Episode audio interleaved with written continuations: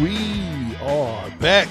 Still on the phone with on the Honda of Lincoln hotline 464-5685 for you people who want to call in and then 464-5685 is the Sauter Heyman text line. We still got my friend, my co-captain and uh, fellow three-time national champ Aaron Taylor with us talking about just some some awesome stuff, some things that turned them into the Outland Trophy winner. Aaron, we talked before uh, just about you know scout team and, and, and black shirt. At what point in your career did you start playing? I started, um, you know, I redshirted my first year, um, and then then in the '94 season, I was a backup to to what we call the original pipeline, and uh, so so I backed up those guys, and I played I think in every game that year as a, as a redshirt freshman, and then moved over to uh, starting once those guys graduated. Man, in '95, I think a lot of people forget this is you know considered one of the you know the best teams in college football. We had four brand new starters on that offensive line. Aaron Graham was only returning, and uh, so so it was a '95 season, my sophomore year. That, that who was that, who was uh, those guys? Who who was that? It, it was you and who? Eric Anderson. So Er- Eric Anderson at right tackle. We had uh, um, Steve Ott at right guard, Aaron Graham at center, me at left guard, Adam Treu. and uh, Big Dish, Chris Dishman. oh, Chris at, uh, Dishman. Yeah. Where was So- Adam so, Treu yeah, in that, was, whole uh. That was once I started seeing some, some good playing time, man, and, and that year was um, that was a tough one, right? I mean, it was it was a great year uh, uh, team wise, and, and I actually had a pretty good year. But man, you talk about a learning experience for for, for me because it was uh, it was something that that meant a lot to me, and I think you can uh, you know concur with this is that man, when I stepped out on the field, man, it wasn't about me. It was about I didn't want to let the guys that were ahead of me, you know, the the, the previous years, you know, whether it was the early '90s teams or the uh, the '80s teams, man, I didn't want to let any of those guys down, and uh, so that's where I felt more pressure from anything was knowing that those guys had pride in being a Nebraska player, and, and I'm sitting there looking at that, going, man, I can't let them down, right? But that was that was important to me, and uh, it was a it was a big learning experience for me because it was it, it I was new to all of it, right?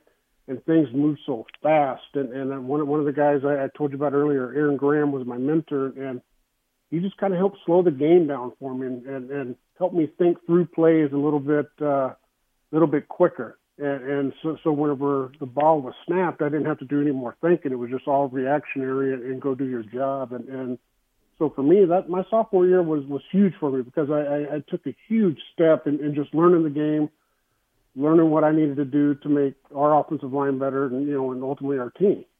So let's you know, 1995. I want to say we led the the country in rushing that year. Um, but did you know? I mean, when we when you talk about having a Ahman Green rush for over a thousand yards, and then you know that that was the season '95 where Lawrence, you know, he, he only rushed for 547 yards, which was early in the early, and I think he had a little bit more than that. But how important was uh, you guys gelling and moving together as a team? How important was that as as an offensive lineman group? I mean, how important you know, was it, that? it was big. It was it was really big because, like I said, four new starters.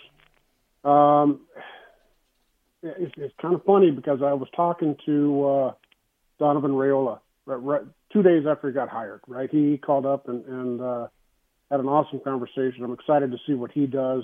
Um, but one of the things I told him, I said, "Man, whatever we did, it didn't matter if we went bowling, if we went hunting, if we hung out." Um, if we, if we went down to the bar, it didn't matter what we did, we did it together, right? I mean, and, and to me, that was huge in that gelling, which was what you're talking about.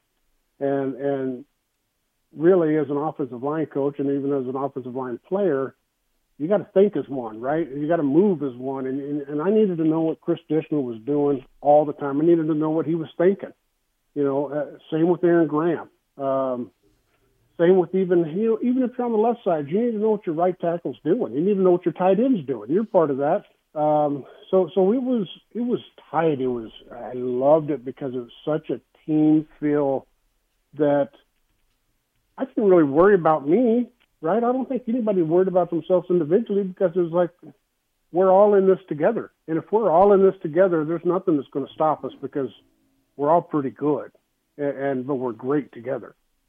95, we led the country in rushing with 4,398 yards on 627 carries. We averaged 7.0 yards a carry.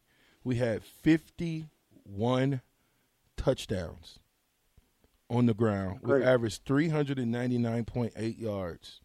We didn't lose a game. Right, right. I, I think I think the key stat in all of that, VJ, and and um, one of the things I tell people, I said our goal, our goal, if you remember that, 95, 96, and 97, it was the same yards per rush was 7.0.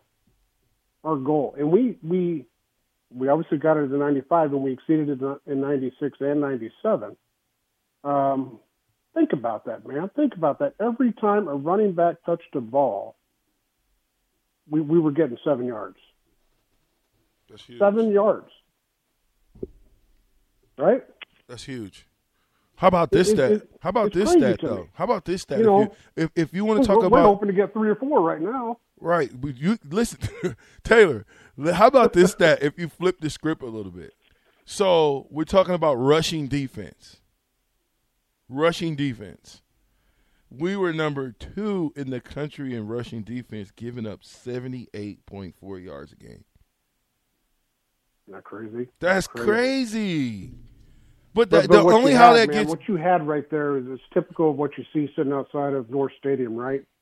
Um, believe, well, no, because you got the fair- where, where's the other statue at? East Stadium, yeah, where you have all the the black shirts tackling.